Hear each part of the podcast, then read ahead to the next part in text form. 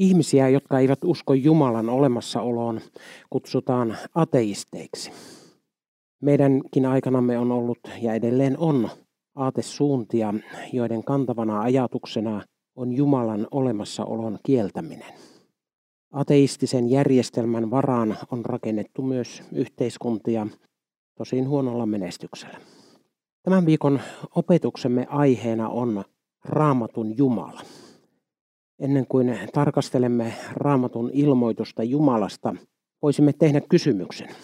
Mitä ihminen tietää Jumalasta ilman Raamattua? Onko niin, että me saamme tietoa Jumalasta vain Raamatusta vai saammeko hänestä tietoa myös jotakin muuta kautta? Maapallolla on edelleen ihmisiä, jotka eivät edes tiedä, että Raamattu on olemassa, eivätkä ole kuulleet mitään kristinuskosta ja sen keskeisimmästä sanomasta, eli ristiinnaulitusta Kristuksesta. Onko heillä näin ollen mitään tietoa Jumalasta? Raamattu väittää, että myös tällaisilla ihmisillä on tietoa Jumalasta.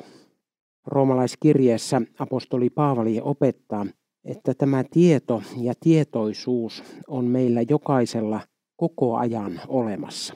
Hän kirjoittaa Jumalasta roomalaiskirjeen ensimmäisen luvun jakessa 20.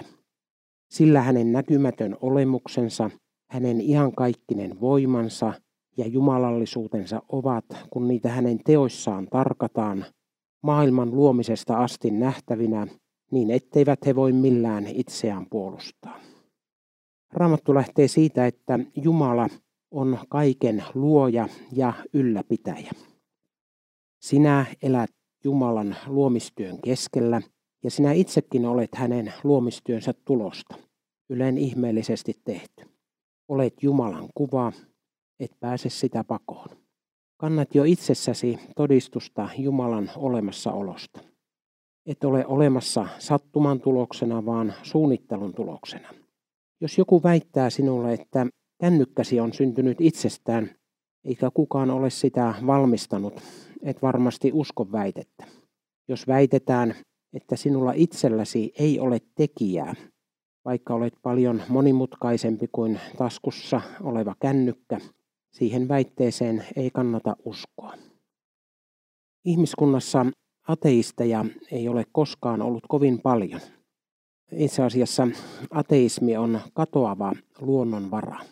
Viimeisellä tuomiolla jokainen ihminen tiedostaa kaksi asiaa. Ensimmäinen on, että silloin ei enää ole ateisteja, henkilöitä, jotka kieltävät Jumalan olemassaolon. Viimeistään viimeisellä tuomiolla on tunnustettava tosiasiat. Jumala on olemassa ja tämä tieto ei tule kenellekään yllätyksenä. Viimeisellä tuomiolla Kukaan ei puolustaudu sanomalla, miksi minulle kukaan ei kertonut, että Jumala on olemassa. Olisin toiminut toisin, jos minulla olisi ollut tämä tieto. Toiseksi, tunnet syyllisyyttä. Tiedostat toimineesi väärin. On kyllä totta, että on ihmisiä, jotka ovat paaduttaneet oman tuntonsa ja voivat kirkkain silmin väittää, että ei tässä mitään syyllisyyttä tunneta. Tästä asiasta apostoli Paavali sanoo roomalaiskirjeen toisen luvun jakessa 14. Sillä kun pakanat, joilla ei lakia ole, luonnostaan tekevät, mitä laki vaatii, niin he, vaikka heillä ei lakia ole, ovat itse itselleen laki ja osoittavat, että lain teot ovat kirjoitetut heidän sydämiinsä. Kun heidän omatuntonsa myötä todistaa, ja heidän ajatuksensa keskenään syyttävät tai myös puolustavat heitä sinä päivänä, jona Jumala on tuomitseva ihmisten salaisuudet Kristuksen Jeesuksen kautta minun evankeliumini mukaan. Eli viimeisellä tuomiolla paatuneenkin ateisti joutuu tunnustamaan nämä kaksi asiaa. Jumala on olemassa, kyllä minä sen tiesin. Ja toiseksi, oma tuntoni todistaa minua vastaan – olen syyllinen. Tämä on niin sanottua yleistä ilmoitusta. Eli jokainen ihminen tällä maaplaneetalla tietää sydämessään nämä kaksi asiaa. Jumala on olemassa ja minä olen syyllinen hänen edessään. Tämä Yleinen ilmoitus riittää kadotustuomion perustaksi. Tuomio on oikeudenmukainen, olen ansainnut kadotuksen. Ateistit pelottelevat meitä ajatuksella, ettei Jumalaa ole ja ettei oikeus lopulta voita. Heidän mukaansa maailman suurimmat konnat pääsevät lopulta kuin koira veräjästä. Raamattu opettaa toisin. Kaikkea syyllisyyttä ei pidä yrittää torjua. On myös tervettä syyllisyyttä, jossa ihminen aivan oikein kokee syyllisyyttä, kun hän on toiminut väärin, eli tehnyt syntiä. Jumalalla on meihin tekijän oikeus. Olemme vastuussa hänelle itsestämme ja teoistamme.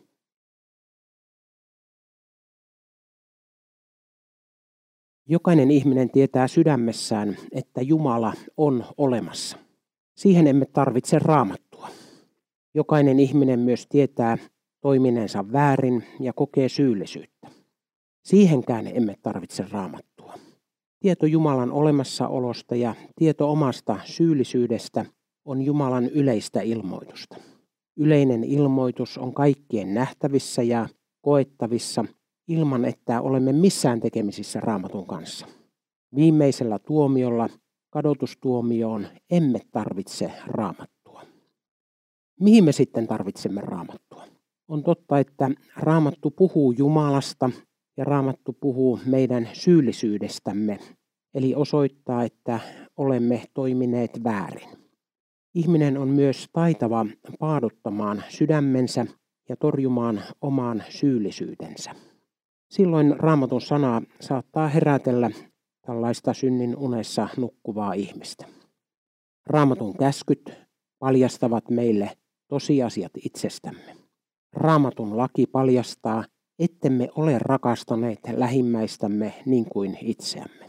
Koska raamatun opetus osoittaa selvästi meidän syyllisyytemme, jonka me toki tunnemme ilman raamattuakin, me luonnostamme haluamme laittaa raamatun syrjään.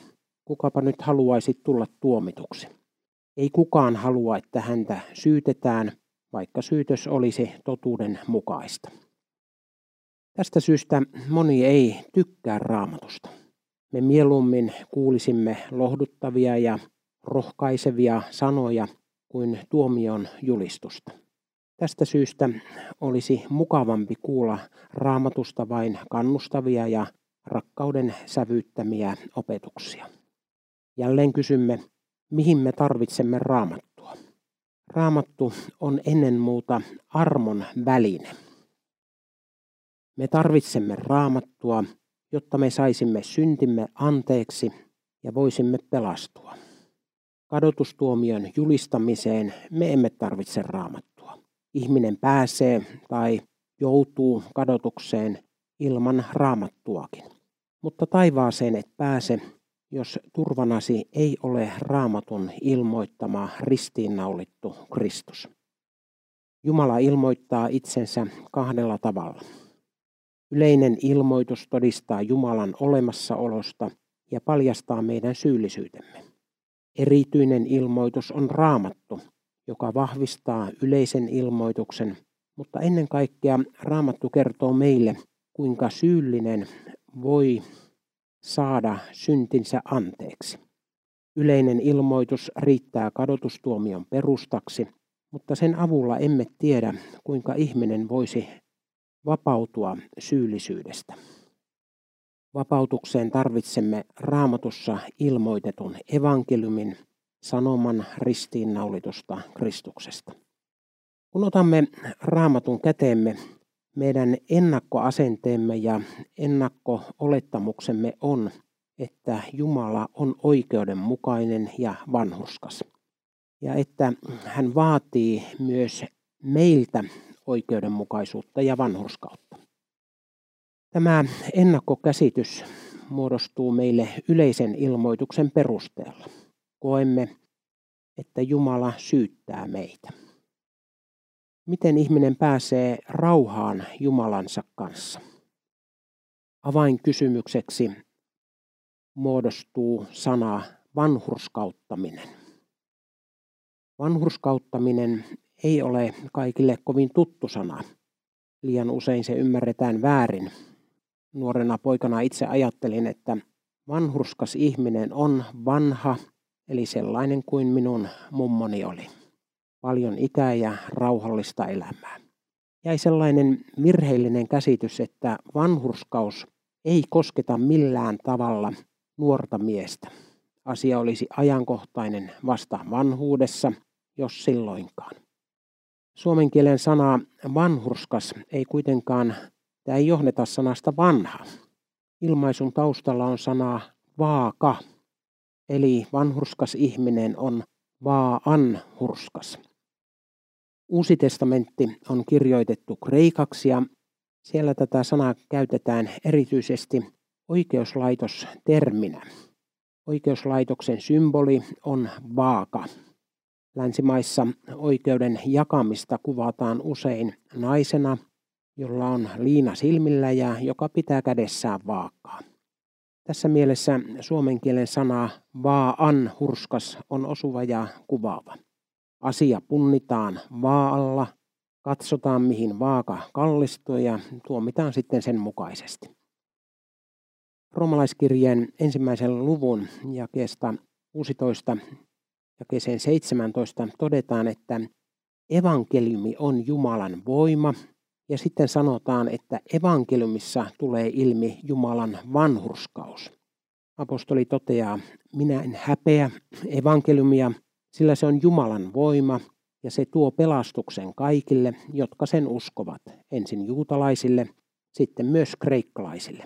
Siinä Jumalan vanhurskaus ilmestyy uskosta uskoon, onhan kirjoitettu, uskosta vanhurskas saa elää. Ensi kerralla paneudumme kysymykseen, mitä tekemistä Jumalan vanhurskaudella on meidän elämässämme.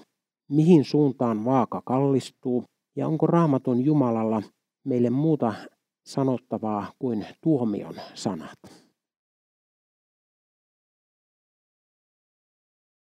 Jumalan vanhurskaus. Uskonpuhdistaja Martti Luther oli lukenut nämä sanat raamatusta lukemattomia kertoja ja joka kerran ne ahdistivat häntä äärettömän paljon. Ennen kuin hänelle avautui evankeliumin vapauttavaa voima, hän ajatteli virheellisesti. Hän ajatteli, että Jumala on vanhurskas ja Jumala odottaa, että sinäkin olisit vanhurskas. Kuulostaako tutulta? Jokaisen ihmisen sydän lopulta todistaa kaksi asiaa. Ensimmäinen on, että Jumala on olemassa ja toinen on, että hän on tuomari, jonka edessä koemme syyllisyyttä. Vaikka kautta historian on ollut aina pieni joukko ateisteja, viimeisellä tuomiolla ei enää ole yhtään ateistia. Viimeistään viimeisellä tuomiolla ihminen joutuu tunnustamaan tosiasiat. Ihminen joutuu tunnustamaan, Jumala on olemassa ja minä olen syyllinen. Lutherkin koki tämän saman ja uskon, että meistä itse kukin painii tämän saman kysymyksen kanssa. Jumala on olemassa, hän on vanhurskas. Kun katson itseeni, huomaan, että minä en ole vanhurskas, joten kun joudun viimeiselle tuomiolle, minun käy huonosti. Tässä tukalassa tilanteessa ihmiset tekevät erilaisia johtopäätöksiä. Osa ihmisistä ratkaisee ongelman kieltämällä Jumalan olemassaolon. Ei ole Jumalaa, ei ole rangaistusta, näin ollen ei ole myöskään syyllisyyttä. Jos sattuu sellaista olemaan, hankitaan lääkitys. Osa ihmisistä ratkaisee asian niin, että he kyllä tunnustavat, että Jumala on olemassa, mutta madaltavat Jumalan vanhuskauden rimaa. He tekevät omatekoisen Jumalan ja sanovat, että minun Jumalani ei tuomitse, ei ainakaan kadotukseen. Minun Jumalani rakastaa ja ymmärtää. Meidän aikamme yleisin epäjumala on juuri tämä itse tehty minun Jumalani, joka ei ole raamatun Jumala, vaan tekoinen epäjumala. Luther ei ratkaissut ongelmaa kummallakaan näillä tavoilla. Hän tiesi sydämessään, niin kuin mekin tiedämme, Jumala on olemassa, hän on vanhurskas ja hän odottaa, että sinäkin olisit vanhurskas. Tämä johti Lutherin äärimmäiseen epätoivoon. Hän ei löytänyt itsestään sitä vanhurskautta, jota Jumalan laki ja erityisesti rakkauden kaksoiskäsky vaati. Ahdistuksen ydin oli siis siinä, että Jumala on vanhurskas ja hän odottaa meidänkin olevan vanhurskaita. Tämä ei ole vain 500 vuotta vanha uskonpuhdistuksen ajan jäänne, vaan ajankohtainen asia sinun ja minun elämässä. Tässä äärimmäisessä ahdistuksessa Lutterille avautui evankeliumi. Se räjäytti koko pankin. Nämä roomalaiskirjeen sanat Jumalan vanhurskaudesta olivat olleet ahdistuksen ydin, mutta nyt ne kääntyivätkin hänen suurimmaksi ilokseen. No mitä tapahtui?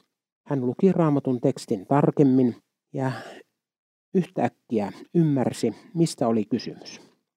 Hän tajusi, että Jumala on kyllä vanhurskas tuomari, mutta Jumalan vanhurskaus onkin sellaista, jonka hän lahjoittaa ihmiselle.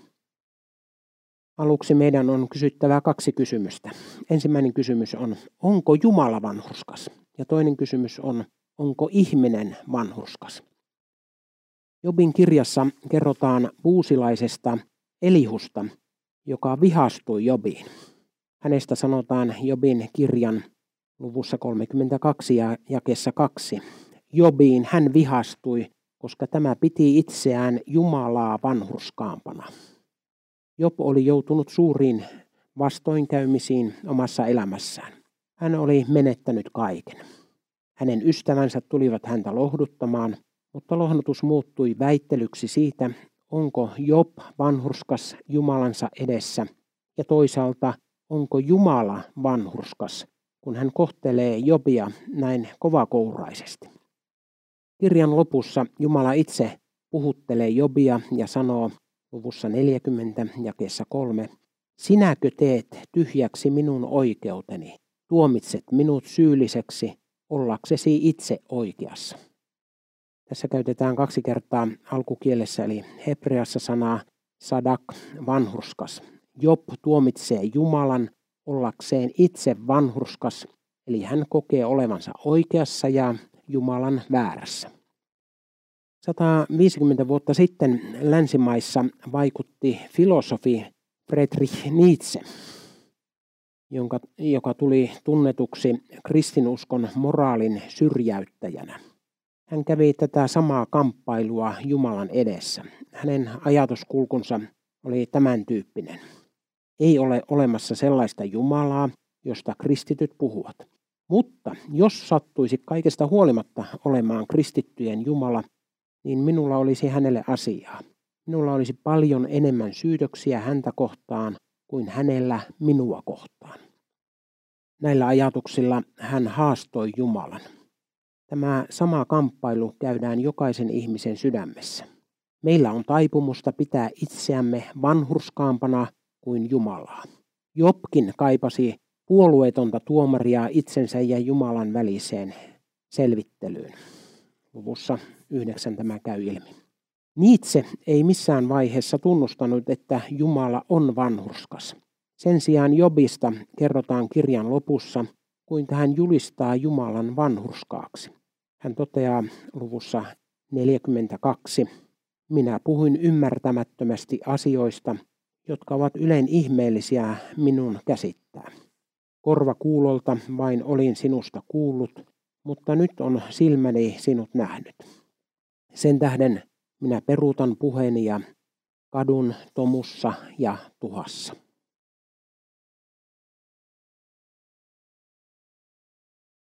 Jumalan laki on kirjoitettu jokaisen ihmisen sydämeen, riippumatta siitä, onko hän kristitty vai ei. Laki osoittaa meille, että me olemme rikkoneet vanhurskaan Jumalan tahtoa vastaan. Olemme syyllisiä Jumalan edessä. Raamattu toteaa, että laki saa aikaan vihaa. Jos saat liikenteessä poliisilta sakot, tuskinpa tulet iloiseksi. Sisimmässä kuohahtaa. Ei ole mukavaa jäädä kiinni rikoksesta. Laki ei synnytä rakkautta Jumalaa eikä lähimmäistä kohtaan. Raamattu jopa sanoo, että synnin voima on laki. Jumalan lain pitäisi periaatteessa hillitä syntiä, mutta käykin päinvastoin. Synti saa voimansa Jumalan hyvästä, pyhästä laista. Palataan tähän teimaan vielä hieman myöhemmin. Kun ihminen tunnustaa syntinsä, hän samalla luopuu syyttämästä Jumalaa. Syntinsä tunnustava ihminen ottaa itse vastuun teoistaan. Silloin ihminen julistaa Jumalan vanhurskaaksi ja itsensä syylliseksi. Ihminen vanhurskauttaa Jumalan. Syntilankemuksen seurauksena ihmisellä on ilmiömäinen kyky syyttää Jumalaa ja pyrkiä osoittautumaan vanhurskaaksi Jumalansa edessä. Syyttely alkoi jo paratiisissa. Adam syytti Jumalaa, kun hän oli Jumalan puhuttelussa. Vaimo, jonka annoit olemaan minun kanssani, antoi minulle siitä puusta ja minä söin. Rikkomuksesta kiinni jäänyt mies kääntää syytöksen vaimoaan ja itse asiassa itse Jumalaa kohtaan. On Jumalan syy, että hän antoi tuollaisen vaimon, joka johdatti Aadamin tähän ongelmaan. Katumus psalmissa Israelin kuningas David julistaa itsensä syylliseksi ja Jumalan vanhurskaaksi. Hän sanoo psalmissa 51, Sinua, vain sinua vastaan olen tehnyt syntiä ja sitä, mikä on sinun silmissäsi pahaa. David vanhurskauttaa Jumalan. Hän tunnustaa, että Jumala on oikeassa ja on oikeudenmukainen. Jumala on vanhurskas, mutta ihmisen on tunnustettava tämä tosiasia. Jos hän ei näin toimi, hän syyttää Jumalaa. On totuudenmukaista julistaa Jumala vanhurskaaksi.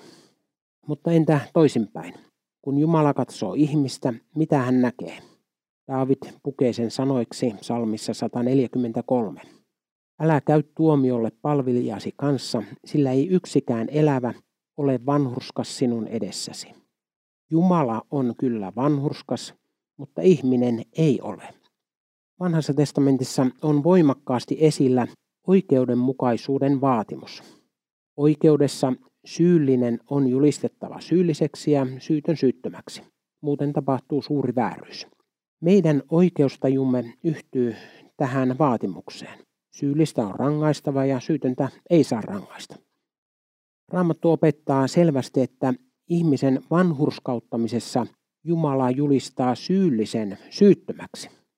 Syntinen ihminen julistetaan syyttömäksi.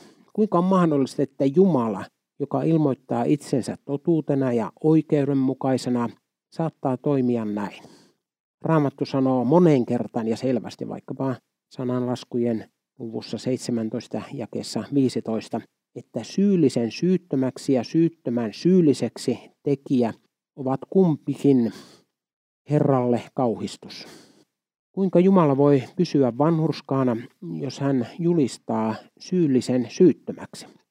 Kuinka Jumala ylimpänä tuomarina voi toimia näin? Perustelu tällaiselle menettelylle on siinä, että Jumala itse puuttuu asiaan. Tuomari itse tulee ihmiseksi Kristuksessa Jeesuksessa ja ottaa kantaakseen meidän rangaistuksemme. Jeesus, joka on ainoa synnitön ihminen, ottaa kantaakseen meidän syntimme. Hän on ainut, joka ei ole ansainnut helvettiä. Hän kärsii helvetin meidän puolestamme. Kun Jumala vanhurskauttaa syntisen, tapahtuu autuas vaihtokauppa. Jeesus ottaa kantaakseen sen, mikä on minun, eli minun syntini. Minun hyväkseni puolestaan luetaan se, mikä on Jeesuksen, eli hänen virheettömyytensä. Kun Jumala vanhurskauttaa jumalattoman, silloin ei ainoastaan anneta sinulle synnit anteeksi, vaan siinä lahjoitetaan sinulle Kristuksen vanhurskaus. Eli jos olet velkaa vaikkapa kaksi miljardia euroa, et pysty sitä millään maksamaan velkojillesi. Sitten joku tulee ja maksaa sinun velkasi. Eikä siinä vielä kaikki, vaan hän samalla lahjoittaa sinun tilillesi pari miljardia euroa, jotta sinulle jäisi vähän käyttörahaa. Jumala toimii näin. Hän antaa anteeksi ja lisäksi lahjoittaa meille Kristuksen vanhurskauden. Jos Jumala on toiminut näin, niin miksi enää syyttäisit häntä? Miksi et suostuisi vanhurskauttamaan Jumalaa? Miksi et olisi valmis luopumaan oma vanhurskaudesta? Miksi et ottaisi turvaksesi lahjavanhurskautta? Kun tämä selvisi Lutterille, taivaan portit avautuivat apposen auki. Kun hän tajusi, että Jumalan vanhurskaus on lahja syntiselle, evankeliumi vapautti hänet Jumalan lapsen iloon. Roomalaiskirjeen kolmannen luvun ja 26 toteaa, Jumala on vanhurskas ja vanhurskauttaa sen, jolla on usko Jeesukseen. Jumala on ja pysyy vanhurskaana, ja koska hän on itse kärsinyt Jeesuksessa rangaistuksen kolkata ristillä, hänellä on tuomarina valta vanhurskauttaa Jumalaton, eli sinut ja minut. Jumala itse ylimpänä tuomarina otti syytetyn paikan ja pelasti ihmisen omalta vihaltaan. Kaikki ovat syntiä tehneet ja saavat Kristukseen turvautumalla lahjaksi vanhurskauden, jonka Jeesus on meille hankkinut.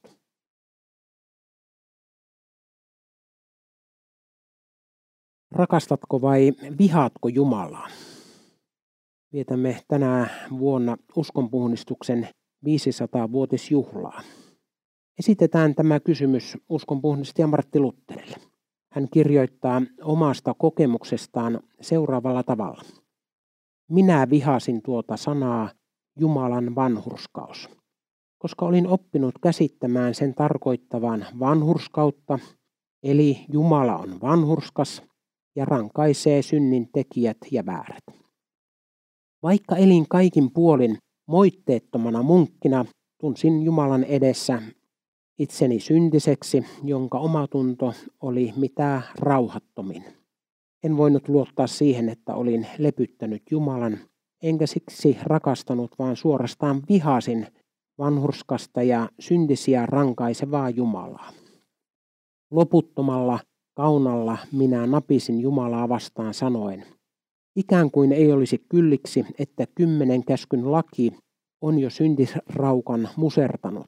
Jumala vielä lisää vaivaa vaivan päälle evankeliuminsa kautta, ja evankeliumissaankin uhkaa meitä vanhurskaudellaan ja vihallaan.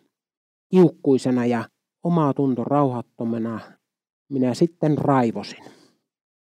Janosin mitä palavimmin päästä perille siitä, mitä Paavali tarkoitti. Lopulta yötä päivää asiaa pohtiessani Jumalan armosta kiinnitin huomion lauseyhteyteen. Nimittäin siinä Jumalan vanhurskaus ilmestyy, niin kuin kirjoitettu on, vanhurskas on elävä uskosta. Aloin käsittää Jumalan vanhurskaudeksi sen, minkä varassa ihminen elää Jumalan lahjana.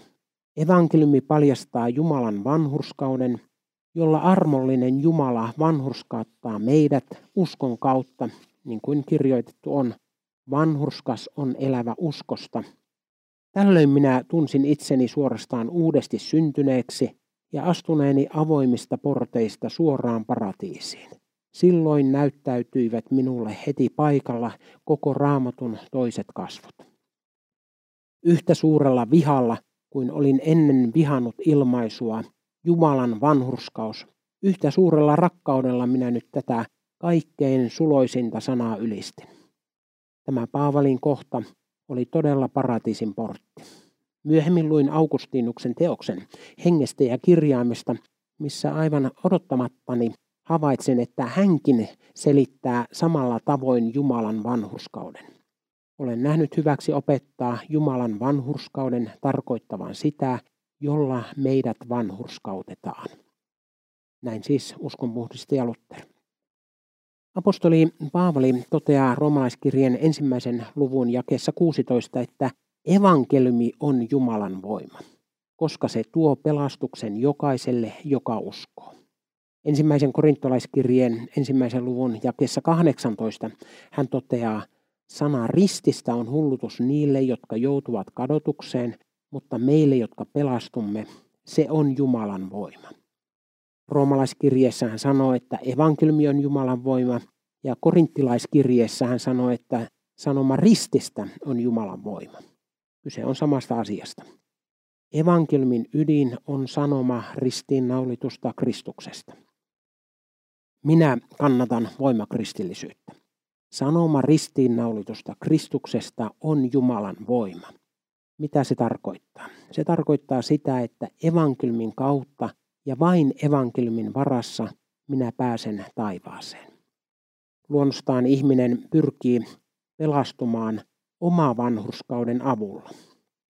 Koska meidän oikeustajummehan sanoo, että hyvää palkitaan ja paha rangaistaan.